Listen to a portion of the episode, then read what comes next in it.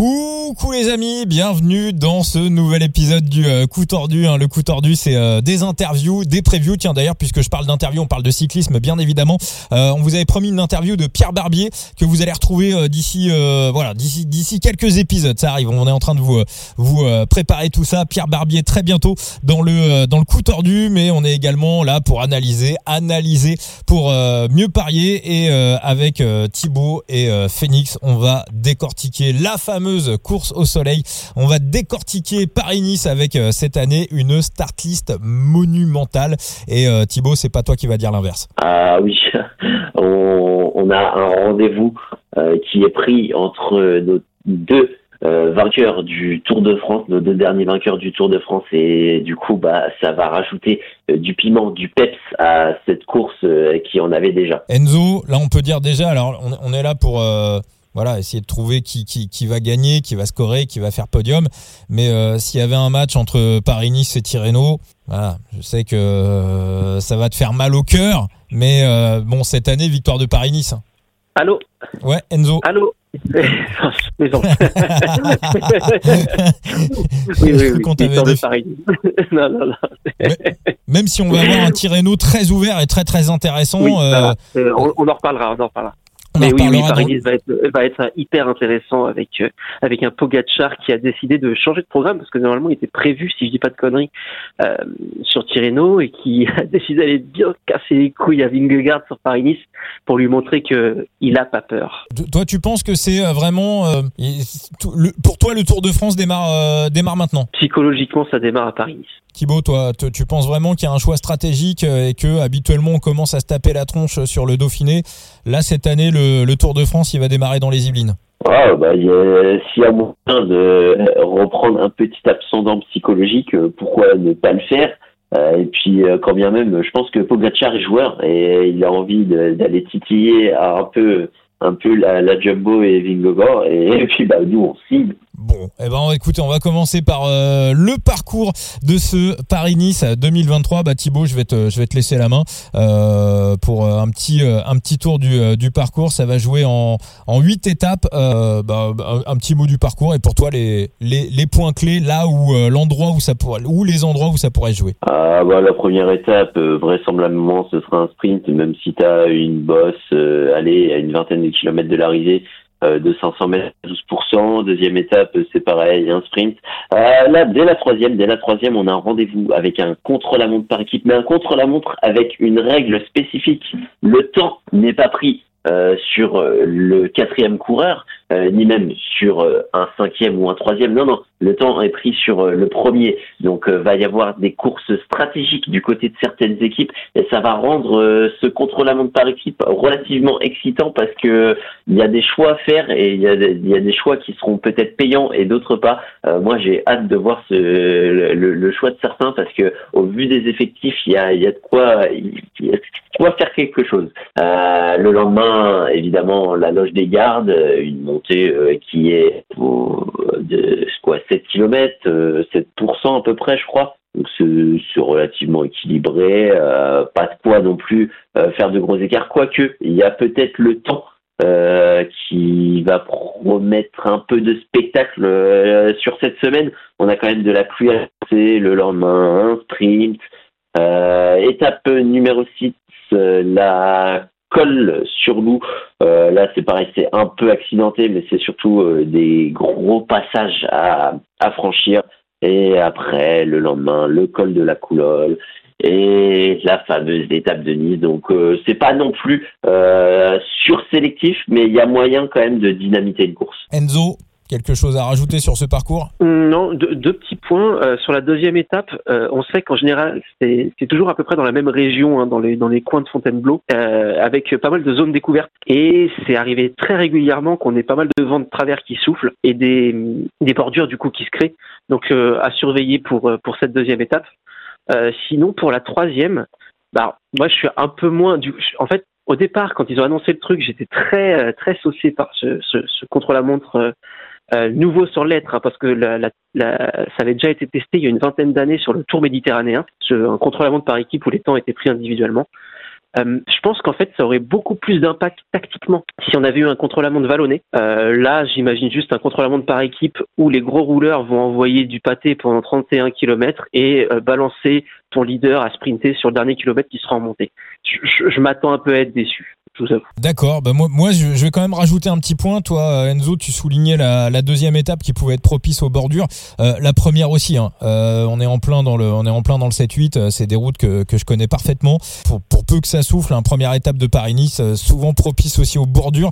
Alors, comme dirait Jackie Durand, on ne gagne pas Paris-Nice à la première étape, mais par contre, on peut le perdre. On va voir tout de suite des mecs qui sont pas, qui, voilà, qui sont pas super, et ça peut, ça peut faire un certain écrémage pour euh, attaquer un petit peu la, la start list de ce Paris-Nice. J'ai envie d'aller sur euh, le, le, gros dossier, euh, la Groupama FDJ. On va avoir une équipe divisée en deux. Alors à l'heure on enregistre, on n'a pas encore tous les noms, mais on, on connaît les deux têtes d'affiche principales. On va avoir David Godu d'un côté, on va avoir Arnaud Desmar de l'autre.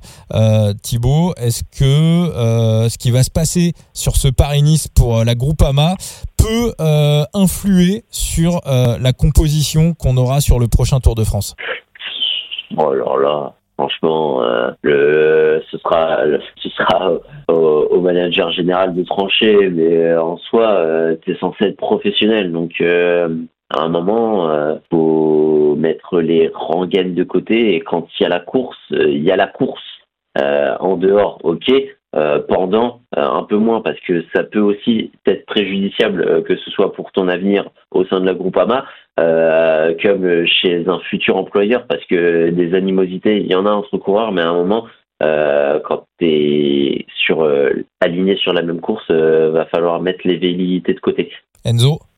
Oui, j'espère que j'espère que les deux seront assez intelligents pour pour mettre ça de côté, même si je pense qu'il y en a un qui a l'air un peu plus intelligent que l'autre euh, de ce qu'on a pu voir sortir dans les réseaux sociaux. Moi, je vais, euh, je vais quand même mettre un bémol. Hein. J'ai quand même l'impression qu'en matière de, de, management, avoir un groupe qui vit bien et avoir une team qui vit bien, euh, c'est quand même un plus en course. Hein. Quand euh, quand t'es dans le rouge, t'as le cœur qui, qui, qui, tape à 190. Euh, S'il faut aller mettre un supplément d'âme et, et, pousser ton effort encore plus loin euh, pour ton collègue, pour ton coéquipier, si c'est un mec que t'apprécies, à mon avis, ce supplément d'âme, tu vas le donner. C'est-à-dire que globalement, euh, bon, alors c'est vrai qu'on peut difficilement se retrouver dans une situation où Arnaud Desmar va devoir mettre des coups de pédale pour euh, pour David Godu, quoique Arnaud Desmar, quand il est en forme, c'est aussi un mec qui punch pas mal et qui peut ne pas être ridicule en, montée. Mais pour moi, un, niveau équivalent, un mec comme Laporte va plus se donner pour un mec comme Vandart qui, je pense, après sa carrière, sera vraiment son ami ou au moins son pote. Et les relations humaines, elles se tissent aussi euh, dans, voilà en dehors du, euh, vélo.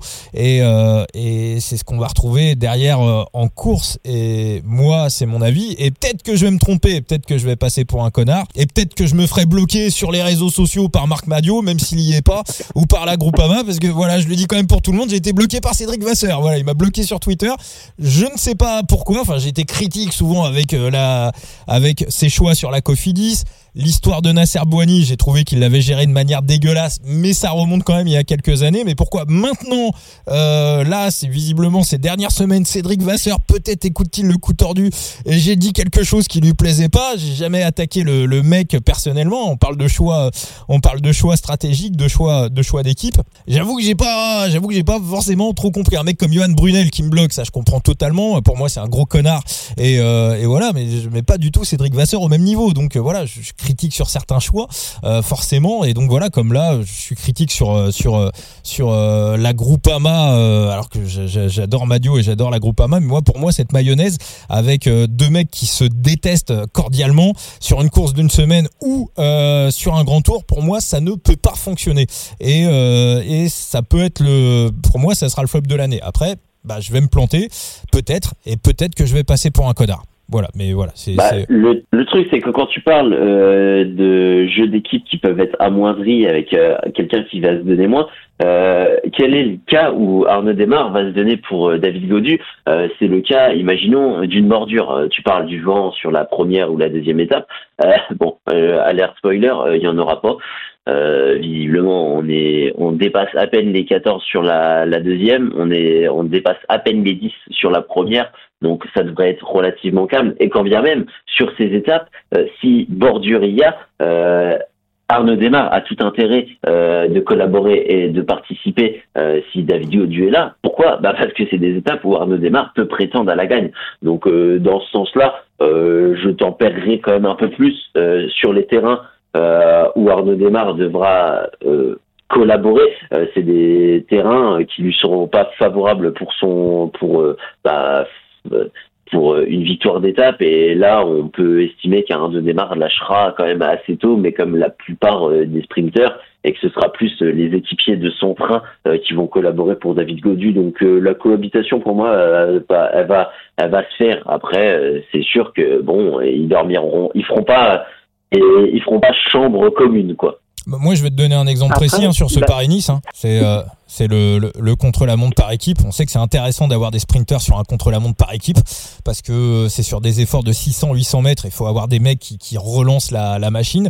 Euh, Est-ce que euh, voilà, le, le contre-la-montre par équipe, je pense que Desmar n'en a absolument rien à foutre. Ça l'intéresse pas. Euh, est-ce que il va se mettre euh, carpette pour aider Godu à avoir un bon classement général? Ah non, mais enfin comme tout sprinter, euh, au bout d'un moment il va lâcher quoi. Il va, il va, il va se mettre carpette, mais à ce moment-là, il y aura des écarts qui seront déjà faits sur les meilleures équipes. Et Arnaud démarre ses, ses meilleurs équipiers sur ce chrono, suivant la start list provisoire qu'on a. Euh, bah, c'est évidemment Stéphane Kung et euh, Miles Cotson, pourquoi pas un Kevin Jennett, euh, même si je le place en troisième euh, sur euh, la hiérarchie des, des Z. Enzo, t'allais dire un truc? Ouais, non, non, je disais, moi j'aurais vu le, la question inverse. Hein. On se souvient sur le Giro, un, un, Romain Bardet qui a emmené pour Dainese, victoire de Dainese. On se souvient d'un Pot de Vivo qui a emmené pour Germain, Germain qui a gagné. Je pense pas qu'on voit un Godu emmené pour, pour, pour un démarre s'il y a eu une bordure, qui sont un groupe de 20 euh, je suis pas sûr que, que Godu fasse l'effort de, de, de, placer son sprinter euh, sur, sur le final de l'étape. Et puis. Euh... Ouais, mais bon, c'est dans sa nature. Euh, en soi, on n'a jamais vu un, un, David Godu collaborer pour, pour un sprinter, comme par exemple un Remco peut le faire pour, pour ses sprinters ou même un Tadej Pogacar. Il que c'est l'équipe qui est comme ça. Dirais même que c'est l'équipe ça. Si c'est pas ton rôle, tu fais pas. Hmm. Après, ouais. Après, je vais encore rajouter quand même un dernier truc, c'est que voilà, c'est un détail, hein, mais euh, avoir une bonne ambiance aussi dans l'équipe et puis attaquer les journées avec le sourire, et eh ben c'est comme n'importe qui hein, quand on va à son travail. Hein. Je veux dire, euh, on est toujours plus content d'aller bosser quand on a des bons collègues euh, sympas avec qui on s'entend bien, plutôt que voilà quand il y a des mecs qu'on peut pas qu'on peut pas blairer en face. Donc ça peut être aussi quelque chose qui peut voilà qui voilà, qui de toute façon euh, négatif pour euh, négatif pour euh, pour la Groupama. Mais encore une fois, ça se trouve, Desmar va claquer une ou deux étapes, Godu va faire top 3 ou top 5 au général, et et je vais passer pour un connard. Mais pour moi, c'est vraiment, enfin, ça, c'est pour moi ça part pas sur le ça part pas sur les bonnes bases pour éclaquer un gros Paris Nice et éclaquer une bonne saison en tout cas pour en tout cas pour pour euh, nos, deux gars euh, concernés et même pour la en général. Euh, on va passer sur les favoris, les principaux favoris de ce de ce Paris-Nice. Poggi ou Vingegaard, est-ce que vous êtes radical sur le fait que ça sera un des deux? Toi Thibaut, qu'est-ce que t'en penses? Ah, Je suis pas radical dans l'absolu. Je suis pas radical dans l'absolu. La plupart des personnes vont se diriger vers Vingegaard. Pourquoi? Parce qu'il y a le collectif beau et que techniquement bah, ce par équipe devrait leur être favorable. J'ai quand même tendance à tempérer peut-être un peu plus. J'ai pas toute la start list euh, des Emiratis euh, comparé au Jumbo, donc euh, on peut rajouter des gros moteurs du côté des Emiratis sur des chronos par équipe, quand même le, les écarts sont moindres. Donc je tempérerai un peu plus. Ça devrait se jouer plus sur le terrain offensif et au vu de la météo, on a quand même une météo qui est relativement assez exécrable, un Poggi qui joue de l'attaque euh, et un terrain qui est quand même un peu plus à l'avantage de Poggi, je trouve, euh, dans la globalité, si on élimine le chrono par équipe, euh, qu'à Jonas Vingegaard. Donc moi, je donnerais quand même un avantage pour Poggi, un léger, hein, vraiment, ça, ça joue à rien. Après, maintenant, on peut avoir des troubles faits qui profitent d'un marquage des deux gros monstres. Enzo? Ouais, je connaissant le, le Pogacar, je suis pas sûr qu'on assiste à un marquage honnêtement. Euh, le mec, il est là, s'il s'aligne sur une course, c'est pour la gagner.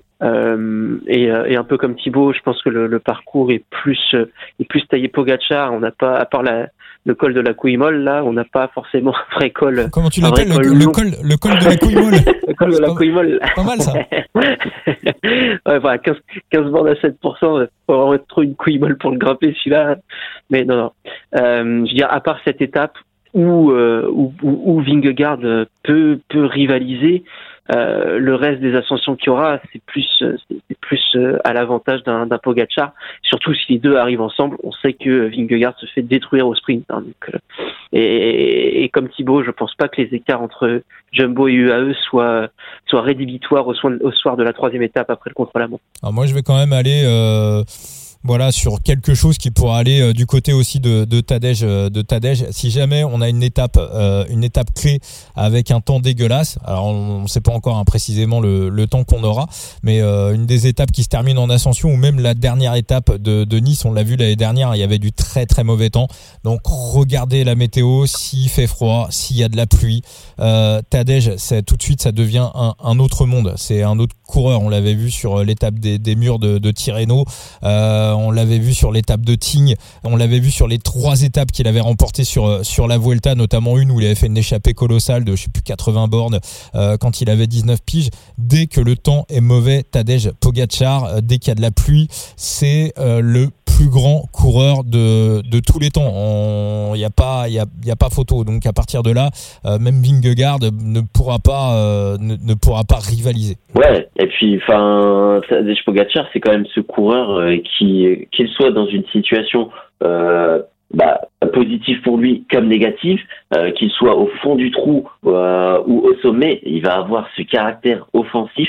Euh, il va forcément en mettre une, et il en mettra plusieurs. Et puis, euh, je le rappelle quand même, la Jumbo a fait un week-end d'ouverture absolument euh, phénoménal. Il s'est pris une rouste sur le Tour de France face à un gros collectif Jumbo.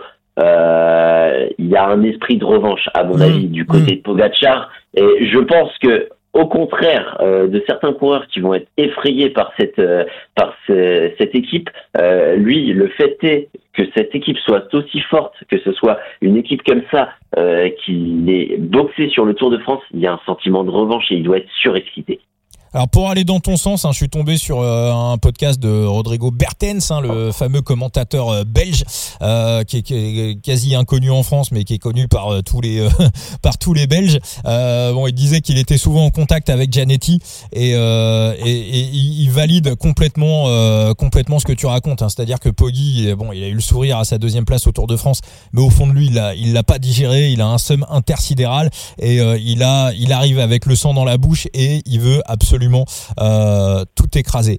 Enzo, un petit truc à rajouter? Euh, Non, non, bah, c'est simple. Il va tellement tout écraser que cette année, on a l'impression qu'il change complètement son programme pour gagner tout ce qu'il n'a pas encore gagné et montrer que lui, il n'a pas peur d'aller partout et de classer la gueule à tout le monde. Équipe, pas équipe, tu lui parles pas, lui top, t'es pas content, triplé. Voilà. Exactement. Euh, toujours sur euh, voilà toujours sur euh, le GC euh, de, de, de ce Paris Nice. Euh, Est-ce que vous avez un ou deux noms pour aller jouer les pour aller jouer les, les troubles faites sur sur le classement général? Thibaut, chez toi par exemple que t'aimes bien Dan Felipe Martinez? Ouais, Dan Felipe Martinez, il en a fait un objectif. pourquoi pas avoir toute l'équipe des Ineos. Après, c'est vrai que les euh, peut y avoir d'autres surprises qui s'immiscent à avoir la start list complète parce que pour le moment, à l'heure actuelle où on enregistre, et on le rappelle, on enregistre le mercredi, euh, tout, tout n'est pas sorti, donc à voir, à voir. Euh, dans l'absolu, pour le moment, j'ai du mal à partir euh, au-delà du carcan des deux, mais euh, faut, faut, faut que je vois faut que je vois vraiment la, la start complète, mais le troisième homme, c'est très clairement pour moi ouais, Dani. Enzo euh, bah moi dans la start list provisoire je vois un Simon Philippiette euh, et on sait que sur cette course il est plutôt pas mal donc pour moi ce serait plutôt lui le troisième homme. Après moi j'ai pas le même j'ai pas la même appétence que vous euh, pour le pour le sieur Martinez. Hein. Je, ça, ça on, on l'avait déjà remarqué. Euh, mais l'année dernière surtout si le temps le temps est dégueulasse l'année dernière on se rappelle hein, Roglic il gagne Paris Nice uniquement parce qu'il a un Van dans l'équipe.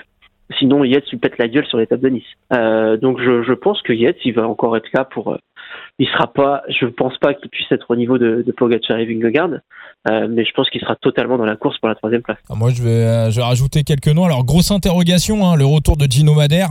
Ça fait un petit moment qu'on l'a pas vu si je dis pas de conneries, c'est euh, c'est euh, c'est non non, il a déjà ouais si, il a il a couru sur la le Tour de la communauté de Valence, il a fait 60e au classement général, donc il était pas vraiment il était pas vraiment dedans.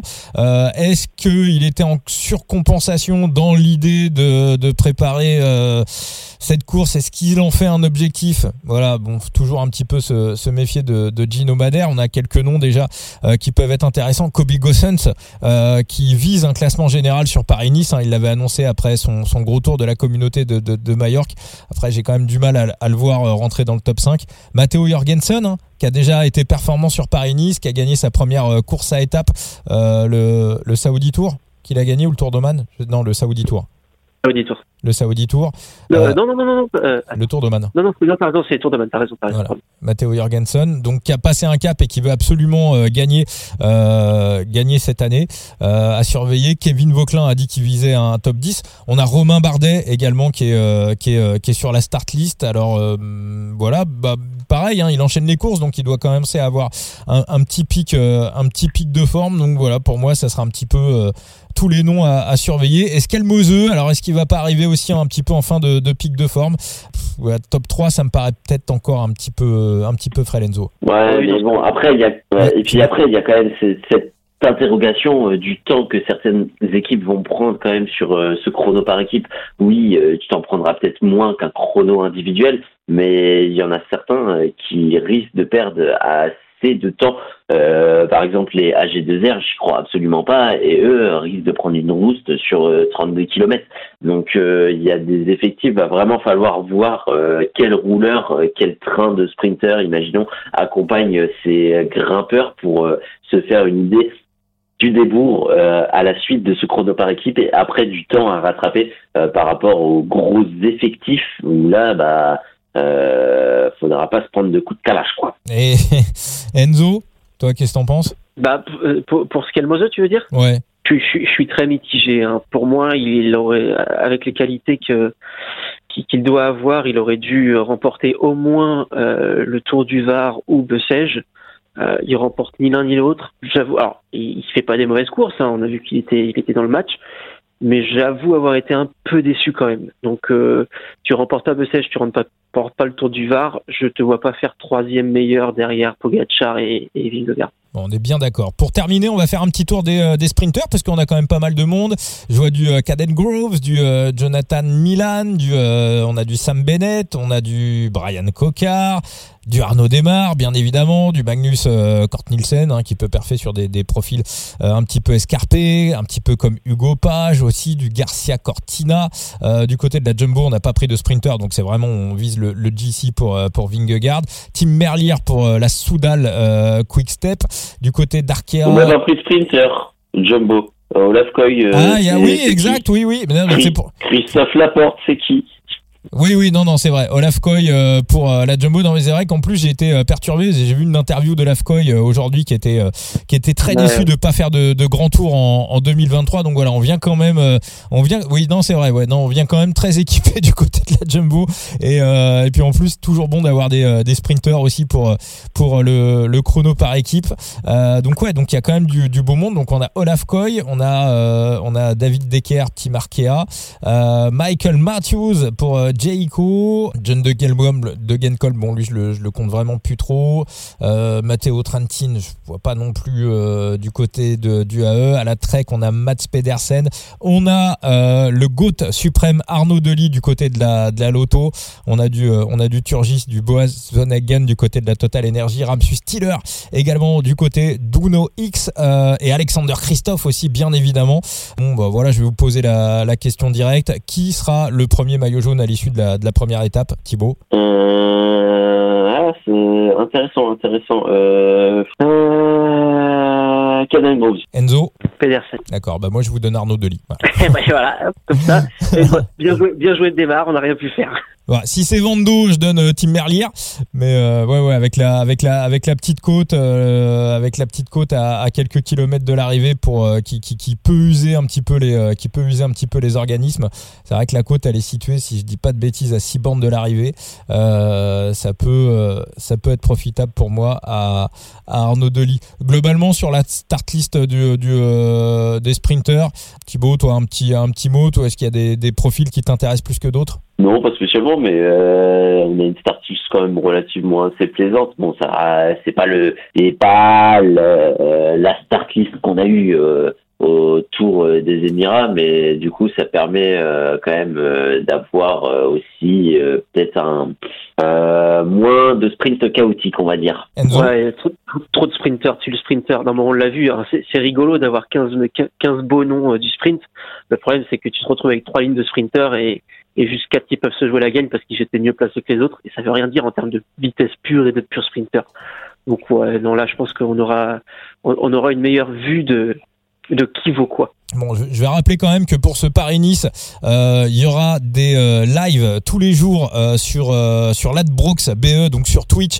On se retrouve tous les matins à 11h du mat avec Gilou, hein, c'est ça Thibaut? Euh, tous les matins, ce sera compliqué vu que je travaille le matin. On se retrouvera plus le soir pour parler de l'étape du lendemain. D'accord, ben moi, moi j'y serai le matin. Voilà. Ah.